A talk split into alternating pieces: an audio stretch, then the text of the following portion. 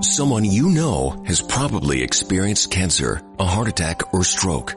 The odds of experiencing one of these are high, which could result in bills for thousands of dollars in out-of-pocket expenses. How would you pay for it? With your savings? There is another option. It's called Active Care. Active Care is a supplemental health insurance policy that offers protection for covered cancer, heart attack, or stroke, and a choice of cash benefit options from ten to sixty thousand dollars. And with Active Care, the cash is yours to use as you see fit. Active Care is brought to you by Colonial Penn Life Insurance Company and is underwritten by Washington National Insurance Company. Get Active Care for cash, choice, and control. Visit colonialpenn.com for more information. This is a limited benefit policy. This policy has limitations and exclusions. For costs and complete details of coverage, visit colonialpenn.com. Introducing touch-free payments from PayPal, a safe way for your customers to pay. Whether you're a market seller, I'll take two tomatoes and a cucumber. poodle pamperer, piano tuner, or plumber. Signing up to accept touch-free payments for your business is easy. Simply download the PayPal app and display your own unique QR code for your customers to scan. Touch-free QR code payments. No seller fees until 2021. Not applicable to PayPal here transactions. Other fees may apply. Shop safe with PayPal. Buon pomeriggio, ben trovati, spero che siate tutti bene, benvenuto e grazie per aver accettato l'invito a Paolo Branca. Grazie a voi. Come stai? Diciamo bene, nonostante tutto. Nonostante tutto, mh, sentiamo da, da Milano, sei collegato da Milano, quindi insomma questi, a parte tutte le, le vicende che ognuno di noi ha passato in questi mesi, ma eh, insomma eh, voglio dire, è un, è un posto particolarmente eh, no- non semplice in cui vivere, credo, negli ultimi mesi.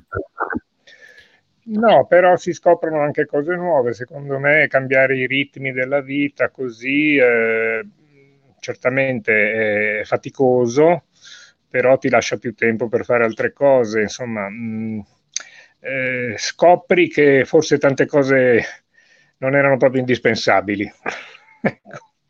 Ecco. Beh, no, d'altra parte, dai, io lo chiedo sempre, ma da- queste dirette non sarebbero mai nate se non ci fosse stata questa emergenza. Cioè, eh, si, si rende anche conto che magari i modi per, per, ehm, così, per parlare, per condividere le cose che si amano, in realtà sono più semplici di quanto non si crede. Allora, Atefe ci chiede, Antonio, c'è un rumore o qualcosa che disturba la tua voce. Allora proverò a mettere il microfono più vicino, grazie per averlo segnalato. Forse c'è un po' di ritorno, vediamo un po' se fa un po' meglio. Intanto salutiamo subito Michele, che, che-. E Paola eh, e tutte le persone che sono collegate. Allora, io eh, come sempre dovrei fare una presentazione di rito, ovviamente Paolo Branca, credo che molti molte persone collegate conoscano perfettamente, linguista, islamista, accademico, traduttore, oggi lo, lo abbiamo coinvolto per un motivo, se- in apparenza molto banale, cioè noi in queste conversazioni parliamo di Iran, Iran è sinonimo quasi di, come dire, di, di- di- Stato che fa della fede islamica la propria ideologia, è una repubblica islamica, ma è un paese particolare. eh, mh, per, per molti versi. Adesso vediamo perché. Intanto mi sono distratto perché Michele ha scritto Antonello dobbiamo fare il miracolo portare Paolo in Iran Sì. ecco quando sarà, quando sarà appena sarà possibile speriamo presto sicuramente lo faremo. Allora ecco arri- arriviamo diciamo, eh, inshallah veramente perché insomma questo non è il momento più felice però vediamo un po' speriamo, speriamo tutto. Allora dicevamo eh, dobbiamo affrontare un, un- un- tema che, come dire, eh, sicuramente non te- i tempi delle nostre conversazioni non sono magari dei più eh, semplici, però cerchiamo perlomeno di, di- di avere delle, delle linee mh, eh, di, di fondo. L'Iran, paese eh, musulmano, ma paese sciita. Qual è la- una differenza? Lo so che è una domanda, come dire, da una parte da un milione di dollari, dall'altro che in genere viene liquidata dai giornalisti in modo veramente eh, così didascalico. Ma che cosa vuol dire eh, che, che l'Iran è un paese sciita? Beh, innanzitutto, se permettete, mi accendo una sigaretta, quindi mh, Come no? non, si- non siamo negli Stati Uniti, quindi eh, No, spero- no. Guarda, l'altra sera l'altra sera Alberto Negri, anzi abbiamo cominciato, lui era avvolto dal fumo della sigaretta, comunque è un po' una cosa da Humphrey Bogart. C'è chi può. No, anzitutto vi ringrazio, eh, premetto che io non sono un iranista e il mondo islamico, come sapete, è immenso e molto spesso all'islamologo mh, vengono poste tutti i tipi di, di, di, domande perché sapendo una magari delle lingue di quest'area eh, viene considerato esperto eh, in qualsiasi cosa. Eh, ho accettato però eh, l'invito nonostante le mie competenze relative sull'argomento per vari motivi. Innanzitutto vorrei, eh, non voglio rimandare la tua domanda, ma insomma eh, ricordare che i, l'Iran, i persiani, la Persia è un paese di antichissima civiltà che ehm, ha dato prove di arte, di letteratura, di, eh, eh, di poesia eh, nel corso dei millenni ed è anche stato uno dei grandi protagonisti dell'antichità eh, quasi tutti hanno fatto una guerra contro i persiani, insomma, non soltanto eh, i romani, come sappiamo, o i greci, che magari conosciamo meglio, ma anche gli egiziani.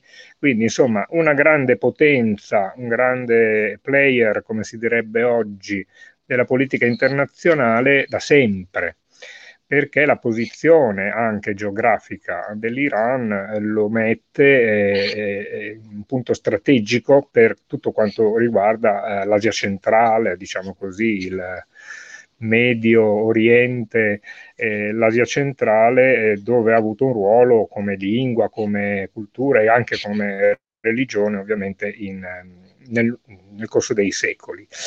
Eh, quindi se oggi vogliamo capire che cosa sta succedendo in Iran e cosa succede nei rapporti con l'Iran, dobbiamo non dimenticare eh, il ruolo di questo paese che gli è dato dal, dalla storia e dalla sua... Introducing touch-free payments from PayPal, a safe way for your customers to pay. Whether you're a market seller, I'll take two tomatoes and a cucumber. Poodle pamperer, piano tuner, or plumber. Signing up to accept touch-free payments for your business is easy. Simply download the PayPal app and display your own unique QR code for your customers to scan. Touch-free QR code payments. No seller fees until 2021. Not applicable to PayPal here transactions. Other fees may apply. Shop safe with PayPal. Right now, switch your family to T-Mobile and get four lines for $25 a line with AutoPay and 5G access included on America's largest 5G network. So don't wait. Get unlimited and nationwide 5G access for the whole family for just $25 a line. Visit a T-Mobile store or T-Mobile.com today. Plus taxes and fees. Customers may notice lower speeds and further reduction if using over 50 gigs a month due to data prioritization. Video at 480p. Unlimited while on our network. Qualifying credit and 4 plus lines required. Capable device required for 5G. Coverage not available in some areas. Some uses may require certain features. See T-Mobile.com. Posizione geografica. Eh, nessuno può pretendere Eh, di fare nulla in Asia centrale senza tener conto che c'è anche questo eh, protagonista. E purtroppo a volte invece si, eh, si parla eh, di questo protagonista come se fosse mh, mm, qualcosa da accettare o addirittura da, da, sconfiggere, da distruggere, da eliminare, eh, senza tener conto che invece è un partner diciamo, necessario, indispensabile per chiunque voglia fare qualche cosa uh, di sensato eh, in questo mondo. Certamente, come ricordavi tu, c'è stata una rivoluzione islamica in Iran nel 79, eh, quindi abbiamo una repubblica islamica e anche questo è interessante, quindi non è più un regno, eh? Eh, era un impero, era un regno, ma è diventato una repubblica a causa della uh, rivoluzione eh, islamica e che si eh, rifà in particolare però alla versione sciita eh, del, ehm, della fede islamica. Quindi la fede islamica al suo interno è pluralista. So che a molti musulmani non piace questa espressione perché dicono l'Islam è uno solo, eh, noi crediamo nello stesso Dio, nello stesso profeta, nello stesso testo sacro che è il Corano, mm, il che è vero, mm, facciamo il digiuno, il pellegrinaggio, la preghiera, sostanzialmente in modi analoghi, però è anche vero che eh, anche il cristianesimo sostanzialmente è una unica religione, la fede in Gesù, verbo incarnato di Dio, figlio del Padre, eh, facente parte della Trinità insieme allo Spirito Santo, il battesimo, l'Eucaristia, tante cose, però ci sono tante chiese. Quindi certo. c'è la Chiesa cattolica, c'è la Chiesa ortodossa, la chiesa, ci sono varie chiese protestanti e quindi questa pluralità all'interno di una stessa religione che scandalizza mh, mm, alcuni che mh, mm, si sentono a disagio insomma, di fronte alla pluralità, eh, è invece un fattore importante. Lo sciismo, come sappiamo, nasce mh, mm, all'interno dell'Islam originario prima ancora della sua espansione eh, verso altri territori. Siamo nei primi decenni dopo la morte del profeta Muhammad e già tra il terzo e il quarto califfo, eh, quindi siamo a 30 anni circa dalla morte eh, di Maometto, si ingenera una uh, frizione, diciamo così, tra i discendenti e i sostenitori de, del precedente califo Osman, che era stato tra l'altro assassinato mm, per, diciamo, noi diremmo oggi da alcuni eh, che protestavano, insomma, alcuni manifestanti facinorosi che avevano dei problemi riguardo alle tasse, riguardo alle pensioni, insomma, quindi niente di nuovo sotto il sole. Lo consideravano un po' nepotista, insomma, faceva un po' troppi favori ai suoi eh, parenti, alla sua tribù e quindi c'è questo scandalo, il, il califo viene ucciso e il suo sangue addirittura macchia le pagine del Corano che lui stava uh, leggendo. E il povero Ali, il cugino e genero del profeta, perché aveva sposato la figlia Fatima, diventa finalmente califfo probabilmente prima non ha potuto diventarlo perché era troppo giovane, quindi c'è una gerarchia generazionale, i primi due califi sono due suoceri del profeta, gli altri due sono suoi generi, quindi uh-huh. Avanti prima gli anziani e poi i più giovani, ma poveretto arriva come quarto tra i califi ben, cosiddetti ben diretti ma a qualcuno la cosa non sta bene perché viene accusato in qualche modo di essere si avvantaggiato, diciamo così, della morte del suo predecessore, di non essere abbastanza deciso nel perseguire i colpevoli e addirittura ritenuto da alcuni illegittimo. Quindi si spacca eh, la comunità su una questione di successione ma immediatamente ci si accorge che eh, Shiat Ali, cioè il partito di Ali, i sostenitori di Ali, sono anche delle persone che credono che lui abbia un particolare carisma. Quindi lui non era il più degno a diventare califfo subito dopo la morte di Maometto perché aveva delle doti politiche, militari riconosciute da tutti, ma anche perché era in qualche modo l'erede spirituale. Questa cosa è molto importante, cioè eh, lo sciismo si distingue dal sunnismo perché si crede che il carisma profetico passi eh, nella famiglia del profeta, nei suoi discendenti e nei vari imam, poi che sono tutti eh, eredi discendenti di quelli precedenti, secondo però linee divergenti, non tutti gli sciiti riconoscono la stessa linea di discendenza, eh, e questo avvicina lo scismo paradossalmente al cattolicesimo, perché noi sappiamo che nel cattolicesimo i vescovi e il pontefice sono rappresentanti di Gesù Cristo sulla terra, quindi c'è un'idea della mediazione che viene trasmessa ad altri eh, uomini dopo mh, l'azione diciamo, del fondatore mh, di questa religione.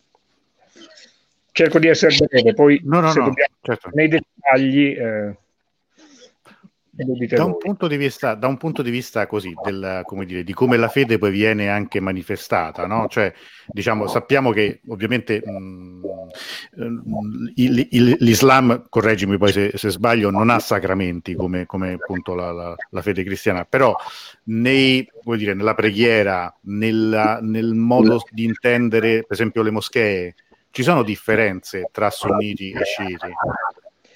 Sì, certo, perché proprio intorno alla figura dell'imam e eh, il suo carisma nasce anche una specie di eh, venerazione, di culto eh, di queste altre persone che eh, ai sunniti fa impressione, no? È come mm. una specie di, eh, non dico di idolatria, ma insomma, eh, sono esseri umani perché devono essere venerati o rappresentati, addirittura sappiamo che in Iran ci sono queste gigantografie di eh, Ali, di Fatima, dei loro figli, Hassan e così come dei, degli ayatollah, cosa che magari in un paese arabo non, non si vedrebbe perché rappresentare il volto di un, di un, personaggio ritenuto santo, di uno dei compagni del profeta, eh, viene considerata una forma quasi di eh, idolatria, di politeismo, di, di, venerazione di qualcuno al di là eh, di Dio. Quindi si sono sviluppate moltissime cose, soprattutto eh, dovute anche al fatto che eh, lo scismo è sempre stato minoritario, lo è ancora. Mm circa il 10% dei musulmani sono sciiti, concentrati soprattutto su, eh, in Iran, ma anche in altri paesi come l'Iraq stesso e eh, il Libano. My house has been through a lot this year. It's time for a home improvement project. Maybe update my kitchen or a new coat of paint. I'll need a contractor I can trust. And I know I can count on the professionals recommended by Best Pick Reports to give me great service. Plus, their work is backed by the Best Pick Guarantee. I'll look them up at bestpickreports.com today. Your complete source for top home service professionals in your neighborhood. Bestpickreports.com. Right now, switch your family to T-Mobile and get four lines for $25 a line with AutoPay and 5G access included on America's largest 5G network. So don't wait. Get unlimited and nationwide 5G access for the whole family for just $25 a line. Visit a T-Mobile store or T-Mobile.com today. Plus taxes and fees. Customers may notice lower speeds and further reduction if using over 50 gigs a month due to data prioritization. Video at 480p. Unlimited while on our network. Qualifying credit and 4 plus lines required. Capable device required for 5G. Coverage not available in some areas. Some uses may require certain features. See T-Mobile.com. Bahrain, eh, insomma potremmo elencarne alcuni, eh, i quali eh, sono stati però costantemente perseguitati. Quindi, essendo gli antagonisti di quelli che poi hanno avuto il potere, hanno patito delle persecuzioni e in particolare Hussein, uno dei due figli di Ali e Fatima, viene massacrato nella famosa battaglia di Karbala ehm, da parte delle truppe del califfo di Damasco. E questo è il venerdì santo, diciamo, è il famoso giorno di Ashura, eh, dove loro fanno delle, eh, delle, processioni molto simili a quelle che avvengono in certi paesi del Mediterraneo durante il Venerdì Santo, in cui ci sono i flagellanti, in cui ci sono delle sacre rappresentazioni, in cui si vede il martirio di questo nipote del profeta, quindi la, la denuncia dell'ingiustizia del potere islamico e la rivendicazione di, di un ruolo redentore della, della sofferenza, della, dello stato di essere perseguitati, di, di non riuscire a, eh, ad affermarsi. E, e, quindi, per esempio, nelle moschee sciite molto spesso ci sono delle tavolette di terra mh, compresse, diciamo così, ed è ter- terra di Karbala, in modo che quando uno eh, si prostra per fare la preghiera, con la fronte non tocca il pavimento, ma tocca questa terra santa, resa santa dal, dal sangue del martire Hussein, ucciso da altri musulmani. Questo per un, per un sunnita è qualcosa di, di quasi dire, blasfemo, come, come... Allora, diciamo che eh, anche qui non si può parlare di sunniti in generale, è stata mm. fatta da Pew Forum, che è un istituto di Washington che anni fa ho avuto il piacere di, conosc- di visitare personalmente, un'interessantissima eh, ricerca eh, con delle eh, interviste e si è visto che nei paesi dove gli sciiti sono presenti, la maggioranza dei sunniti ritengono gli sciiti dei musulmani. Mm. Dove gli sciiti sono assenti, eh, vengono considerati degli eretici. Quindi la non conoscenza, mm. diciamo, peggiora le cose. Però Questo certo mi, ricorda, mi ricorda una cosa, quando un, una, una, uno studio recente di qualche mese fa eh, aveva dimostrato che il paese più islamofobo in Europa, se non sbaglio, era la Polonia, dove c'era la percentuale più bassa di, di, di musulmani. Hanno fatto eh, ricordate, una specie di rosario, una catena di milioni di persone ai confini per tenere lontana l'invasione islamica che non, non esiste in Polonia. e quindi quali sono un paese fortemente antiscita, ad esempio qual è? Allora, sono, diciamo, l'opinione pubblica li considera mh, probabilmente degli eretici, soprattutto, non so, in Egitto, in Marocco, dove non ci sono, eh, mentre in Iraq, in Libano, in altri paesi dove ci sono delle comunità sciite mh, le percentuali cambiano sensibilmente. Naturalmente ci sono però anche questioni politiche, quindi, di, politiche, quindi mh, eh, gli, gli sciiti sono considerati gli iraniani, i persiani, la politica del, dello Stato islamico dell'Iran, della Repubblica Islamica d'Iran e quindi soprattutto nei paesi del Golfo, i paesi eh, arabi del Golfo che lottano per l'egemonia un, su un Golfo che si chiama arabo e persico, a seconda dei sì, punti, di punti, di vista. Ovviamente eh, il giudizio diventa più tranchant perché ci sono anche altri interessi. Certo, certo. No, intanto vedo qui perché sono delle discussioni. San Margini dice non è vero, mi dispiace, ma non so se si riferisce a qualche commento sopra, mentre Camran dice appunto l'Arabia Saudita, però in Arabia Saudita c'è una minoranza sciita eh, piuttosto, piuttosto mh, consistente, no?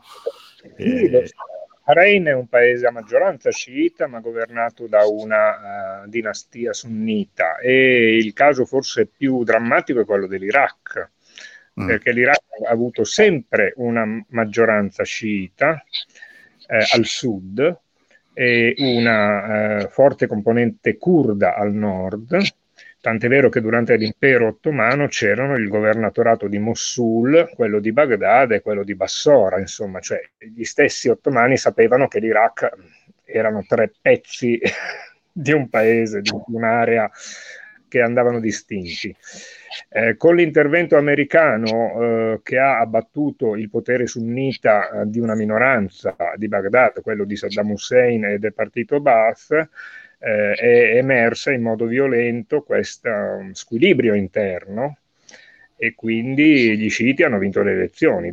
Generalmente la maggioranza vince le elezioni. Ecco, gli americani non avevano pensato che uno degli effetti collaterali dell'abbattimento del regime eh, di Saddam Hussein sarebbe stata la vittoria di un partito sciita, che loro temevano si sarebbe alleato con l'Iran per fare un unico blocco sciita anti-occidentale, ma questo non è mai avvenuto proprio perché gli arabi sono una cosa e, e i persiani sono un'altra, benché condividano la fede sciita, non è così automatico che si amino e che si alleino e vadano d'accordo.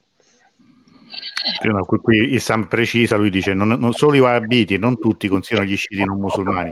Sì, ma non era una cioè, è una riflessione un po' più, più, generale, stavamo discutendo di quali sono i paesi dove, dove a volte ci sono discriminazioni, non era, non era, che tutti i sunniti credono che appunto gli sciiti non, lo siano, non abbiamo detto questo. Ecco, io intanto volevo rispondere a una cosa tecnica, mi dispiace se, se c'è qualche problema di audio o di video per quello che mi riguarda, purtroppo la mia fibra questo mi concede, non, non, non ci posso fare niente. Michele scrive, mi permetto di dissentire, ho conosciuto moltissimi non vabiti che considerano gli sciiti finti musulmani, qui poi rientriamo, sai, tutta in una come dire, una querel che potrebbe poi anche andare avanti tantissimo. È chiaro che credo ci siano anche de- delle forme poi di, così, di, di pregiudizio che, ahimè, eh, sono a tutte le latitudini, cioè riguardano un po' tutte le confessioni. Adesso non vorrei assolutamente cadere in questa, in questa polemica. Il Vaticano II, eh, noi cattolici abbiamo considerato eretici tutti gli altri cristiani. Cioè, è da lì che è cominciato poi un, un discorso ecumenico Mm-hmm. Però avessi parlato di Lutero con mio parroco sarei stato cacciato. no, certo. Allora, io torno... ecco. Come? Peccato che non sapevo nemmeno chi fosse Lutero quando ero a morire. No, eh, volevo tornare alla questione appunto de- dell'Iran. No? Da un punto nei libri di storia, diciamo anche nel, nelle guide turistiche, si legge che l'Iran diventa un paese, cioè lo sciismo diventa una religione di Stato nel 1501, cioè quando i safavidi, per un, una scelta politica, eh, decidono di, di, di, imporre questa, questa, mh, mm, eh, questa branca del, del, dell'Islam. Ora la domanda è, mh, ne stavamo facendo appena un cenno prima di andare in diretta, gli sciiti erano stati al potere anche altrove, ho detto appunto in Egitto per un... Uh, per una parte di, di, di tempo non, non, limitatissima, poi magari ecco, ci spieghi tu quando, come e perché. Eh, però perché in Iran invece rimane? Cioè, da allora è un paese, che fino ad allora invece era stato un paese sunnita, l'Iran a maggioranza, fino al 1551, mh, qual era stata la composizione eh, religiosa?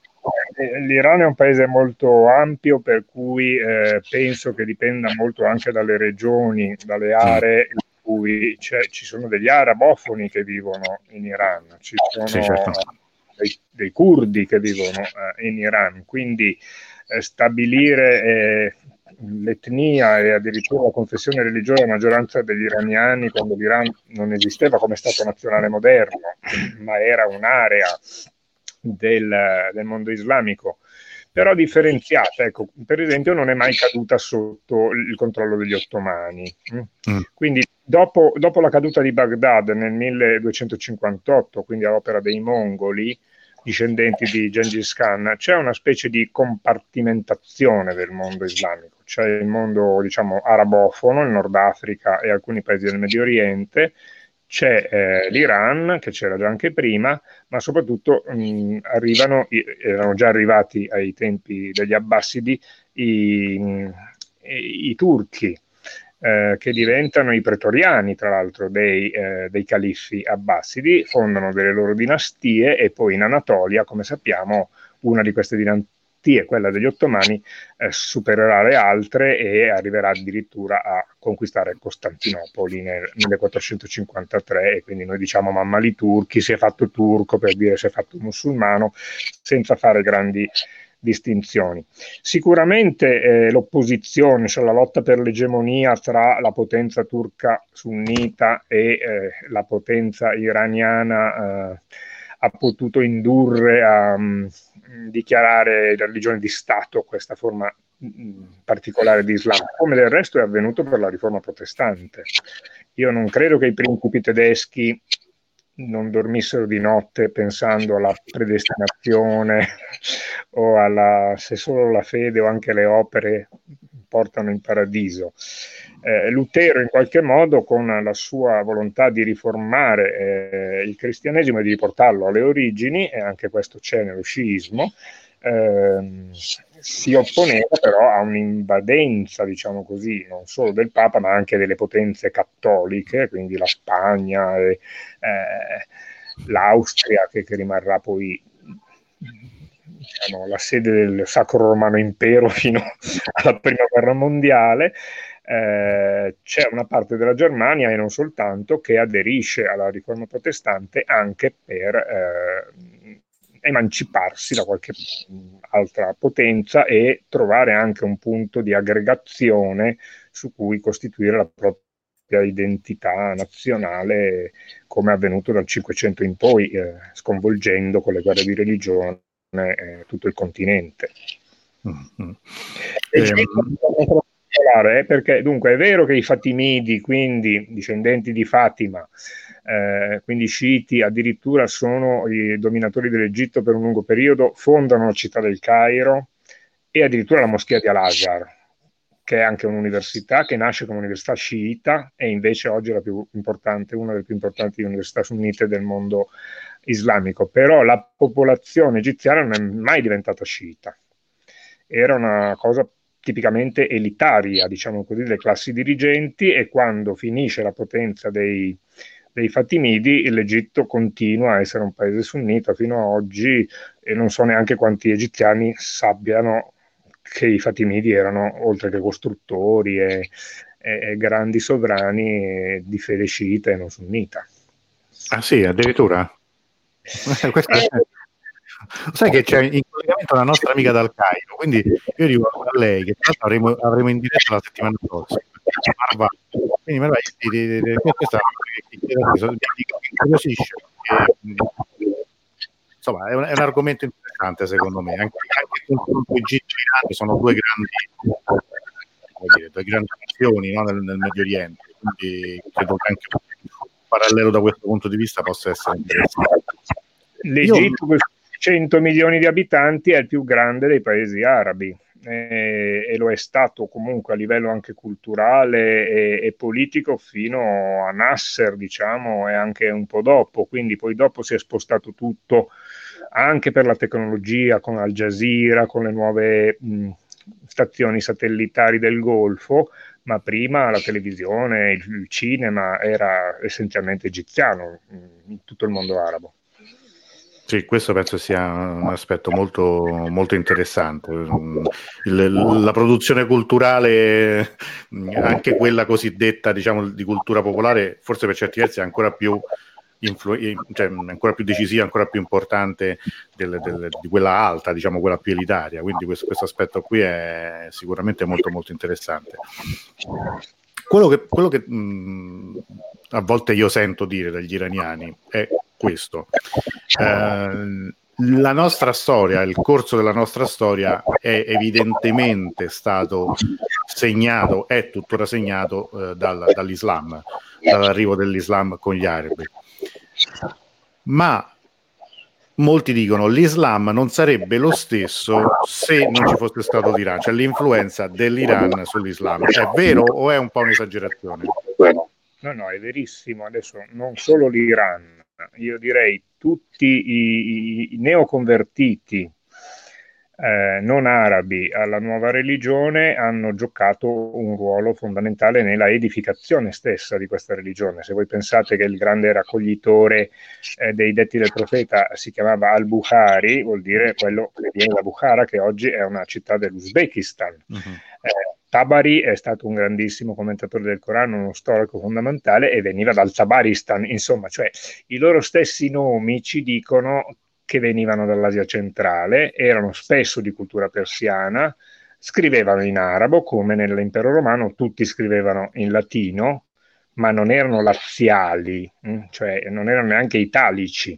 Eh, quindi è, è, è, pur vero, insomma, che nell'edificazione di queste grandi religioni universali, proprio per la loro spinta eh, missionaria, moltissimi non, eh, diciamo, puri di sangue hanno dato una fondamentale. Pensate a noi, cioè noi consideriamo il cristianesimo la religione dell'Occidente, ma chi ci ha convertiti dal paganesimo al, al cristianesimo erano medio orientali, nordafricani, tra cui Sant'Agostino, eh, anatolici, prima dell'Islam ovviamente, egiziani, eh, i grandi padri del deserto.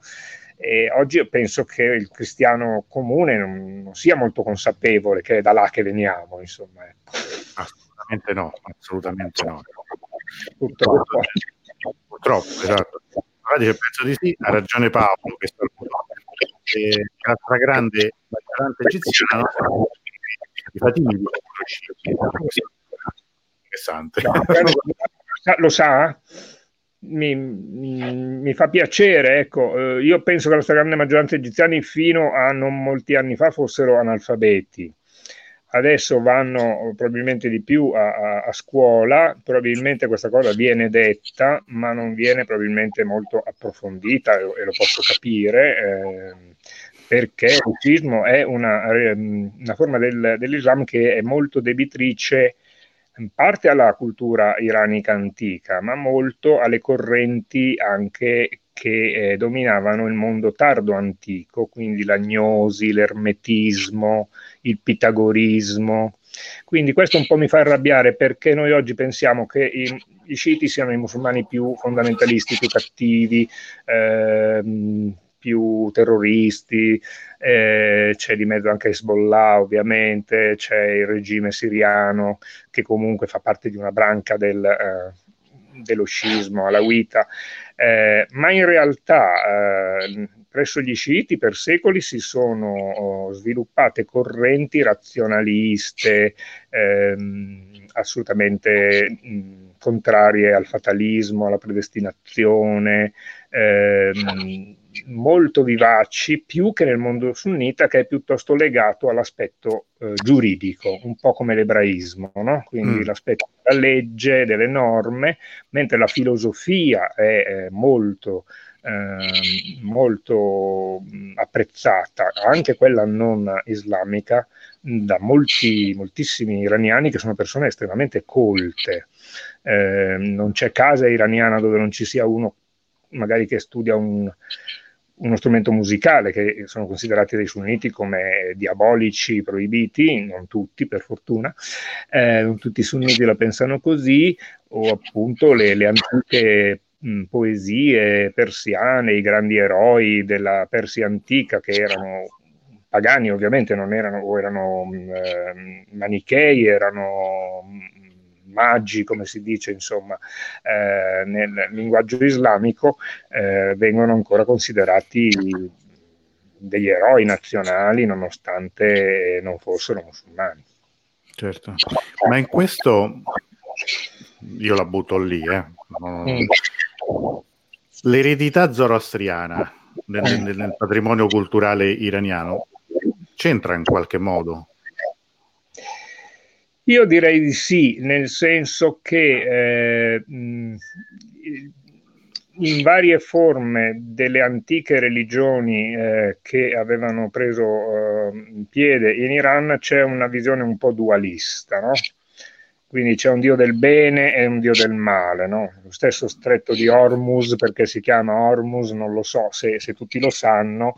Io non lo so. Il, il dio del bene eh, dell'antica Persia. Ah, è vero, è vero. e Ariman era il dio del male.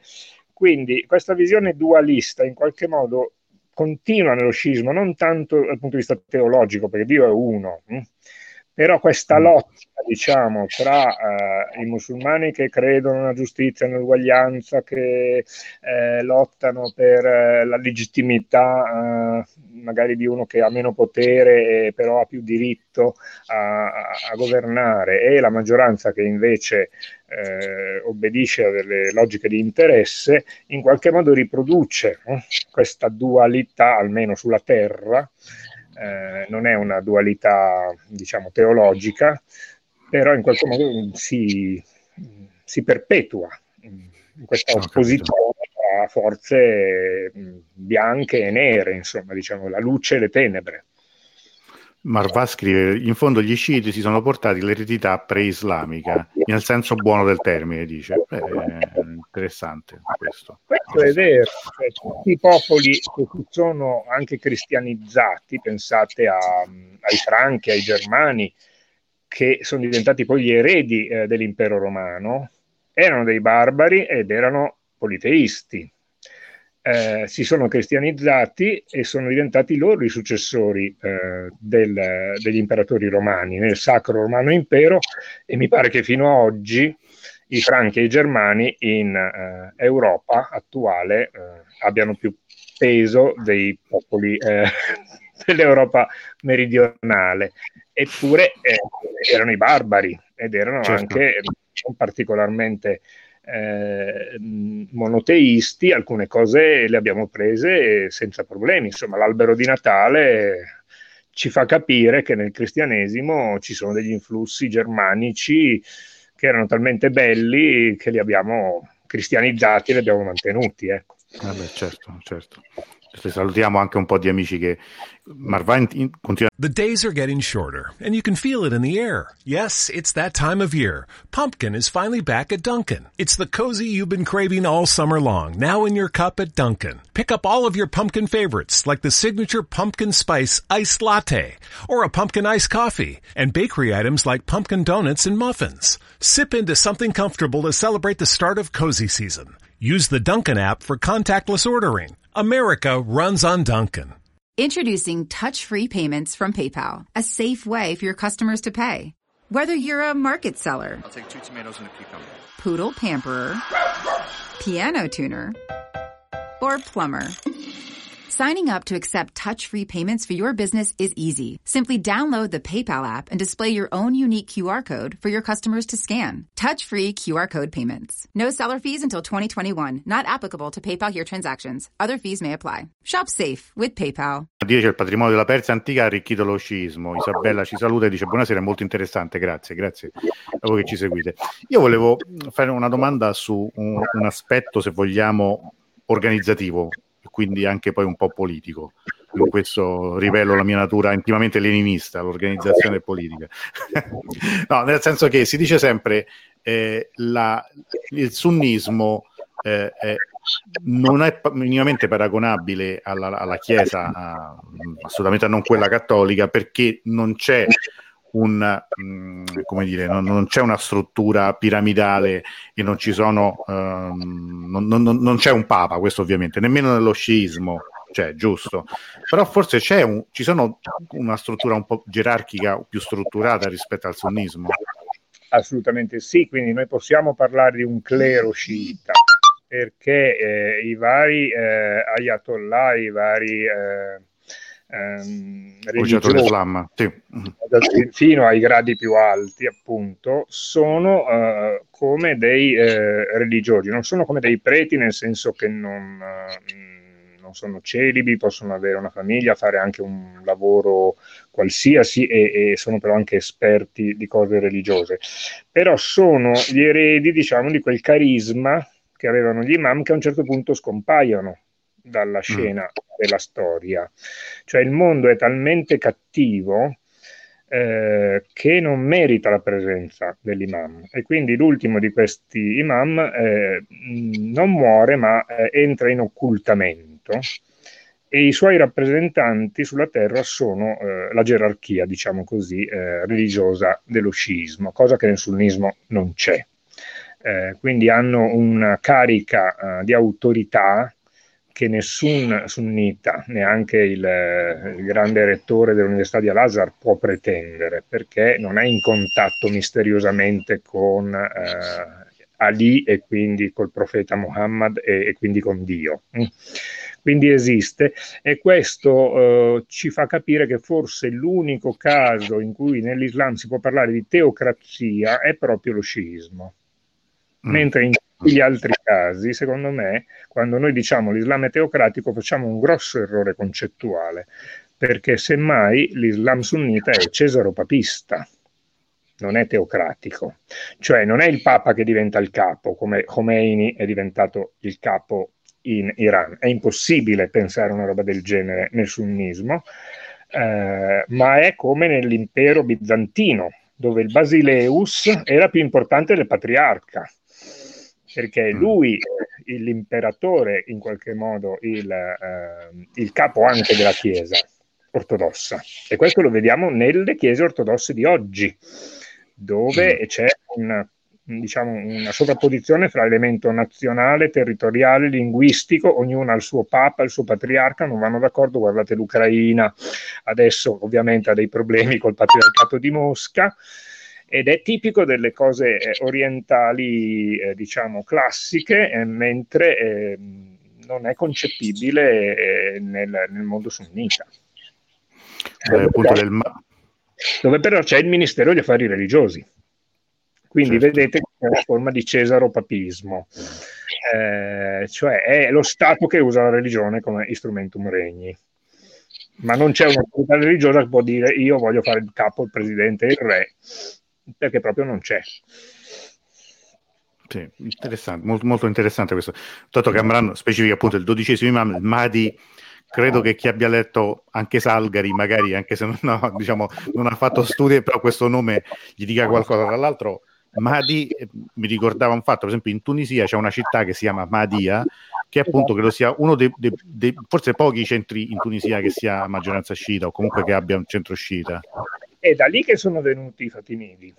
Cioè i Fatimidi ah, che ecco. poi si sono imposti in uh, Egitto cominciano uh, nel Nord Africa, nella cosiddetta Ifriqia, come eh, diciamo, mh, contestatori dei, dei califi di Baghdad, si rafforzano, ma poi riescono a prendere il potere a dominare soprattutto in Egitto, ma venivano proprio da lì.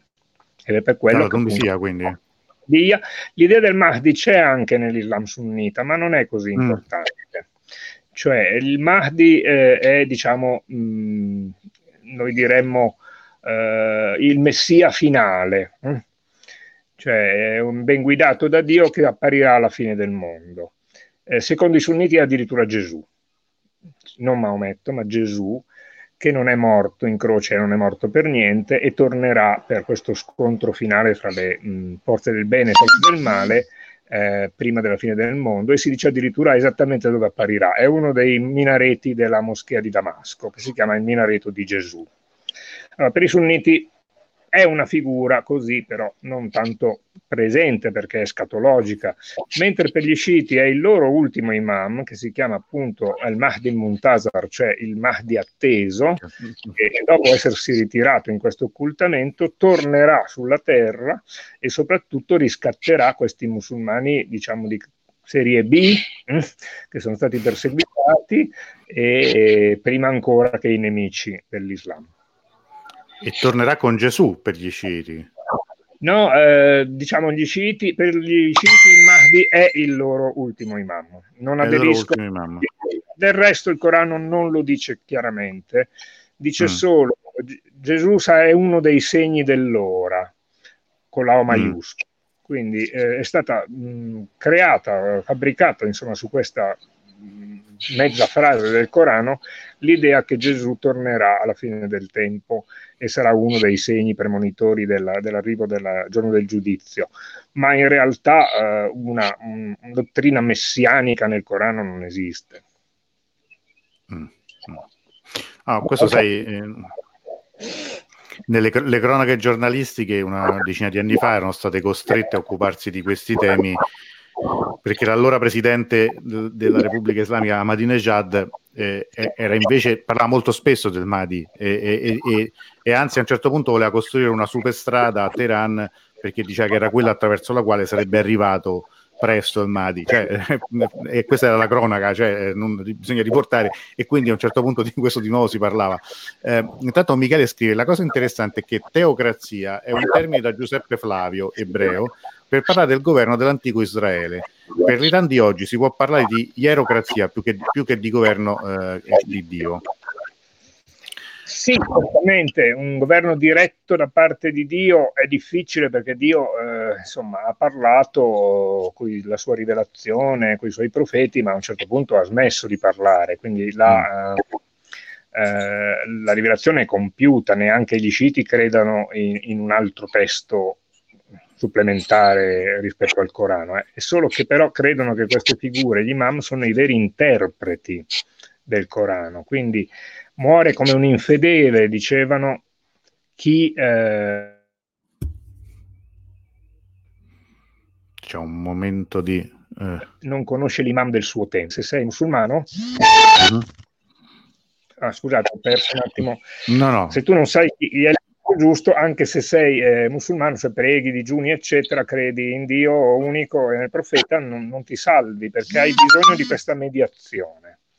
E quindi ierocrazia mi pare eh, giusto, nel senso che c'è questa gerarchia di eletti eh, che sono gli unici che ti possono guidare. Se, e il Mahdi sarà la guida finale per un grande riscatto, quindi è anche molto facile utilizzare lo scismo in chiave rivoluzionaria, mm, perché c'è mm. questa attesa di rigenerazione, un uomo nuovo, un mondo nuovo, tipico di tutte le rivoluzioni anche laiche, no? Eh, questo nel, nel, sunnismo suonerebbe un po' blasfemo perché, scusa, se Dio ha creato il mondo così vuol dire che gli va bene così. Chi sei tu per cambiarlo eh, anche in nome dell'Islam eh, per farlo meglio di come lui eh, lo ha fatto? Una cosa mi ha colpito di quello che dicevi, il mondo è troppo cattivo no? perché, eh, perché il dodicesimo imam ci rimanga. È una visione molto pessimistica questa del, del, dello scismo in fondo. Ma io credo che tutte le minoranze perseguitate abbiano eh, maturato una grande attesa di rigenerazione, insomma anche gli ebrei eh, con questa attesa del Messia eh, lo hanno espresso. Poi con la nascita dello Stato di Israele appunto c'è uno shift, così come è avvenuto con la, la nascita della Repubblica eh, Islamica in Iran. È come se il sogno si fosse avverato mm. e noi adesso possiamo creare il paradiso sulla terra. Temo che l'Iran sia tutto tranne che il paradiso sulla terra, ma tutti gli stati dove la rivoluzione ha vinto, eh, dopo un po' hanno dovuto riconoscere che insomma qualcosa forse è migliorato, ma proprio il paradiso non ci siamo ancora. No, no, tra l'altro, cioè, proprio ehm, l'altro ieri con Alberto Negri parlavamo del, del passaggio da cioè il dopo Khomeini di fatto la Repubblica Islamica è diventato altro, nel senso che poi l'elemento politico prevale su quello religioso. Tu adesso parlando no, del paradiso in terra, Khomeini diceva, una volta disse, io ricordo un paio di frasi celebri, una era non abbiamo fatto la rivoluzione per abbassare il prezzo del pane, come dire, cioè, la nostra finalità è ben altra da quella di occuparci di questo. E diceva anche che l'economia è per gli stupidi, cioè il, il, il, l'economia non è una cosa di cui si deve occupare la rivoluzione, quindi si deve occupare di ben altro, almeno in teoria. C'erano altre anime però nella rivoluzione come quella di Ali Shariati, ovviamente che conoscerete, morto giovane, eh, invece eh, era proprio questo, il recupero di questo scismo rosso eh, che era visto come un scismo non istituzionale ma popolare, rivoluzionario che vuole instaurare la giustizia sulla terra. E quindi lui eh, ha fatto delle analisi anche molto approfondite di tutti i tipi di ingiustizie, anche economiche, eh, che hanno molto eh, influenzato ovviamente eh, la situazione, la caduta dello Shah, che in effetti era un, eh, diciamo un fantoccio mh, mm, eh, messo lì, ma non aveva nessun eh, rapporto vero col proprio popolo. Era più mm. famoso per le piste di sci di St. Moritz, per le sue mogli, eh, e addirittura mi hanno detto, io non lo sapevo, che per il millenario, uno dei millenari di, di Persepoli, ha fatto venire una compagnia eh, di balletto da Parigi dove i ballerini hanno com- ballato completamente nudi. Quindi sì, lui... fece delle cose, delle cose folli, mise in scena una, uno, uno stunt, è una compagnia ungherese, tra l'altro allora di dissidente all'Ungheria, che misero in scena un finto stupro in una vetrina di un negozio di Shiraz, quindi insomma io dico Ecco, quindi questo distaccamento tra il potere reale e il paese, il potere e il paese reale ha favorito poi la caduta di questo eh, regime che andava molto bene agli occidentali perché come sapete c'era di mezzo soprattutto il prezzo del petrolio e, e siamo intervenuti direttamente eh, a far cadere Mossadegh, insomma altri certo. eh, diciamo nazionalisti che non in nome della religione ma in nome degli interessi del proprio paese avevano tentato di fare eh, delle trasformazioni politiche. Io, mm, funziona molto bene come, come, collante, diciamo così, anche perché le, le varie ideologie di importazione eh, occidentale ormai mh, non convincevano più. Infatti uno slogan, degli slogan della rivoluzione, vi ricordo, era no East, no West, Islam is the best. Cioè, come dire, noi non vogliamo diventare né capitalisti né socialisti perché abbiamo già tutte le soluzioni nella nostra uh, religione, quindi basta metterle in pratica e perché dobbiamo andare a scimmiottare gli occidentali e quindi questo poi ha portato anche a un impoverimento delle università dopo la rivoluzione. Sì. Però poi è stato in qualche modo riassorbito, mi pare, che voi che conoscete meglio l'Iran mi potete confermare. Certo, ma mh, mm, volevo arrivare appunto a questo. Alla fine la rivoluzione che porta alla nascita di una Repubblica Islamica avviene in un paese sciita, non avviene in Egitto, per esempio, dove c'erano appunto i fratelli musulmani, o in altri paesi del Medio Oriente, paesi arabi, no? maggioranza sunnita. Invece lo, lo, scismo, almeno fino ad allora, aveva sempre professato il quietismo, cioè una separazione da, tra, tra, politica e, e, e religione diciamo non tutto lo scismo, eh, mm. appunto delle correnti, c'erano gli usuli gli akhbari, gli usuli e gli akhbari, comunque insomma eh, quelli che eh, erano più vicini alle classi dirigenti, come del resto nel mondo sunnita, e dicevano alla popolazione eh, se abbiamo questo re le cose vanno così è volontà di Dio quindi eh, esercitate la pazienza eh, e sarete premiati nell'altra vita ma c'erano anche quelli che dicevano come anche nel mondo sunnita che le cose non andavano affatto bene e bisognava addirittura rovesciare chi era al potere per avere maggiore giustizia, maggiore equità.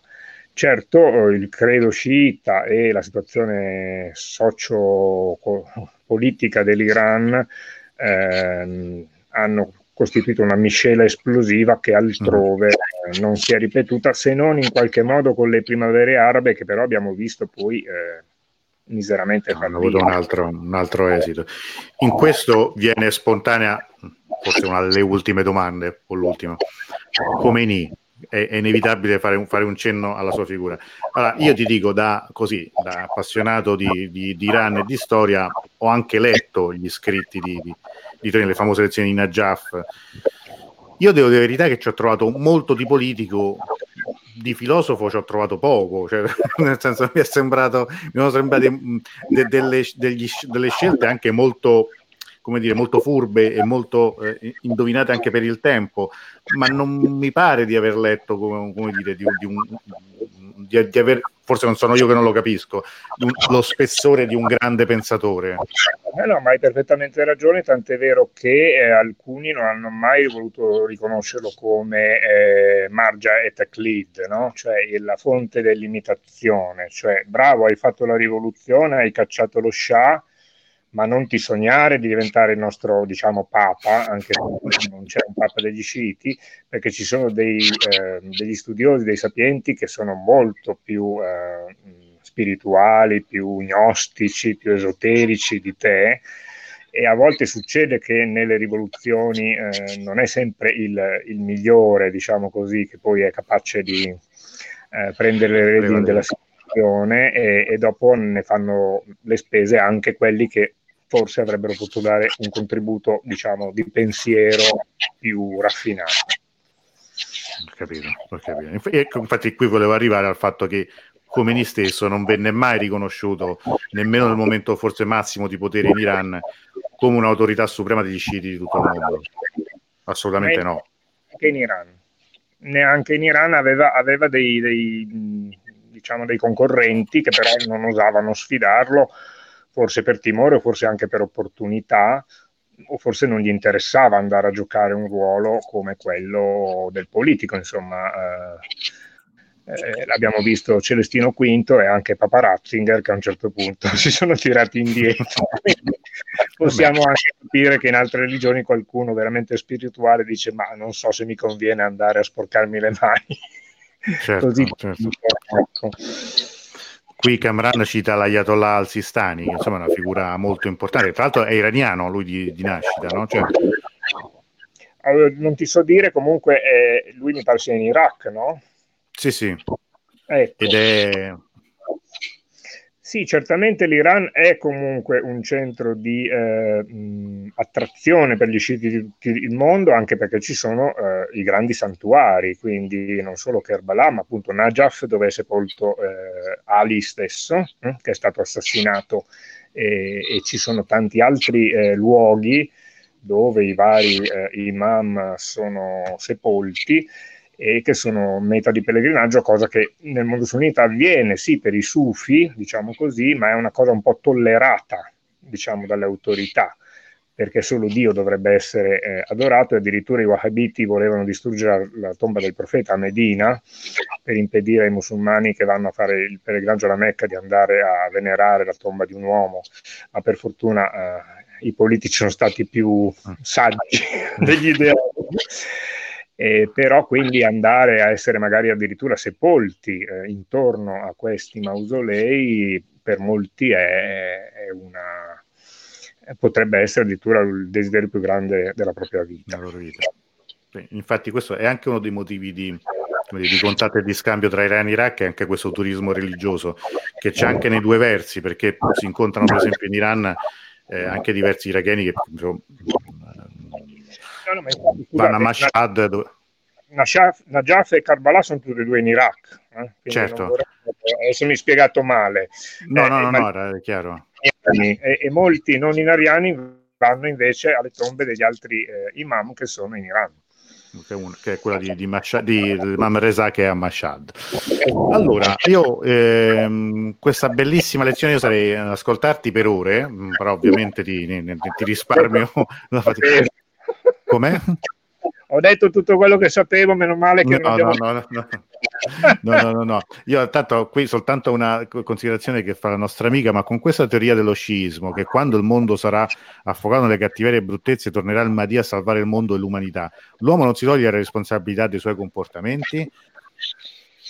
Ora, eh, certamente il problema della eh, onnipotenza divina e della uh, libertà umana è un grosso problema di tutte le religioni eh, io vorrei ricordare che anche nel cristianesimo noi diciamo che noi ci salveremo perché Dio ci perdona, perché Dio è buono, non perché ci meritiamo uh, la salvezza. Certo, dobbiamo, abbiamo dei doveri, dei precetti, delle opere di, di carità da compiere, ma pensare che te la sei guadagnata tu perché sei stato abbastanza bravo non funziona perché eh, è un mistero eh? il, mm. dove si pone il confine fra l'onnipotenza divina e la libertà umana, perché l'uomo può dire di no e dire di no a Dio, insomma.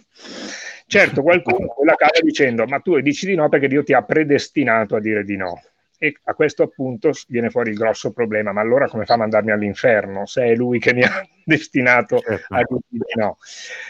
Ora qualcuno lo, lo salva dicendo che tanto Dio sa tutto e quindi anche se noi non capiamo, lui è giusto oltre che onnipotente e noi non siamo capaci di, di, comprendere come può essere le due cose insieme e c'è chi invece come gli sciiti si affida di più a un personaggio come un po' anche noi ci, mm. ci, ci affidiamo a Gesù Cristo no? il grande mediatore quindi quello che ha, fa- che ha, riconciliato, dice San Paolo, la terra e il cielo.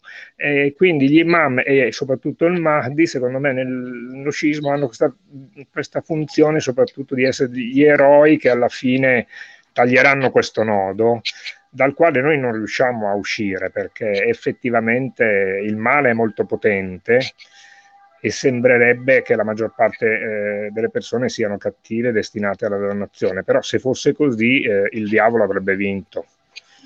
E quindi eh, noi crediamo in un mistero di salvezza che in qualche modo eh, riuscirà a far vincere la luce sulle tenebre, ma non riusciamo bene a spiegarlo. Ultima, ultimissime cose, poi ti liberiamo. Uh, Camara chiede: Ma secondo, secondo il prof, lo sciismo è la versione nazionale dell'Islam?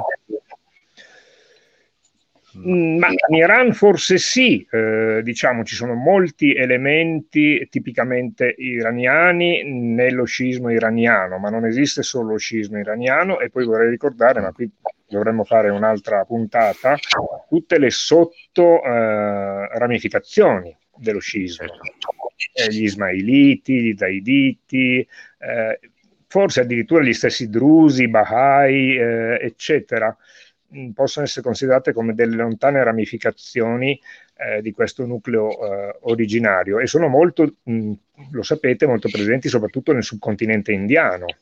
Mm. Quindi in India e in Pakistan eh, non è che facciano una vita molto comoda, purtroppo, felice, e, e lì eh, sono veramente un'armi, pensate all'Aga Khan, insomma, ecco, eh, cioè ci sono dei fenomeni che durano fino ai giorni nostri che andrebbero analizzati perché ovviamente sono continue produzioni, reinterpretazioni di un nucleo originario eh, che nessuno riesce a, a, reprimere una volta per tutte. Eh, evidentemente questo questa ricerca da parte dei credenti eh, comporta anche il pericolo o forse l'opportunità che ci siano sempre nuove proposte e interpretazioni.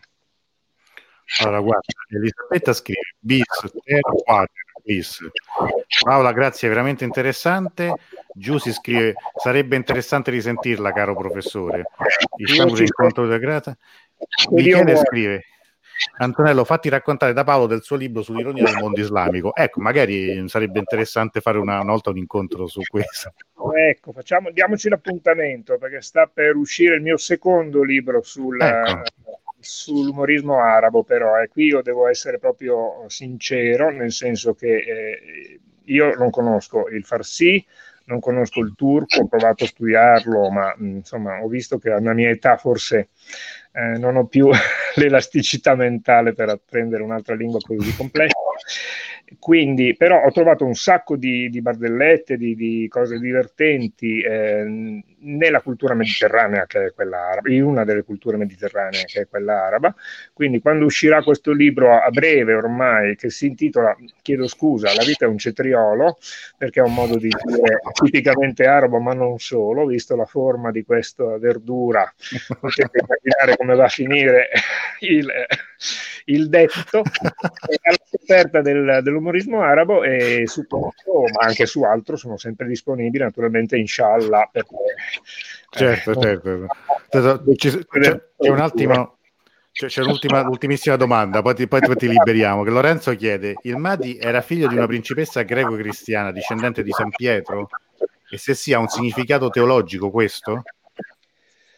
No, guardi, questo non ve lo so dire, non sono così addentro, ma so benissimo che alcune, eh, per esempio, eh, mogli dei califfi o eh, dei sultani ottomani erano cristiane, erano circasse, erano orientali, potevano essere anche di origine buddista mm. e quindi su questi che poi eh, diventavano gli eredi in base anche a molti eh, giochi di, di, palazzo, come potete immaginare, perché questi sovrani avevano moltissime mogli e moltissimi figli e non è detto che il primogenito fosse quello che poi eh, prendeva il posto del padre, eh, sono state sviluppate moltissime eh, leggende. In particolare so degli ottomani che eh, i famosi giannizzeri, i famosi mamelucchi, insomma, i famosi eh, guerrieri eh, che fin, fin, dalla fine del califato Abbaside era così,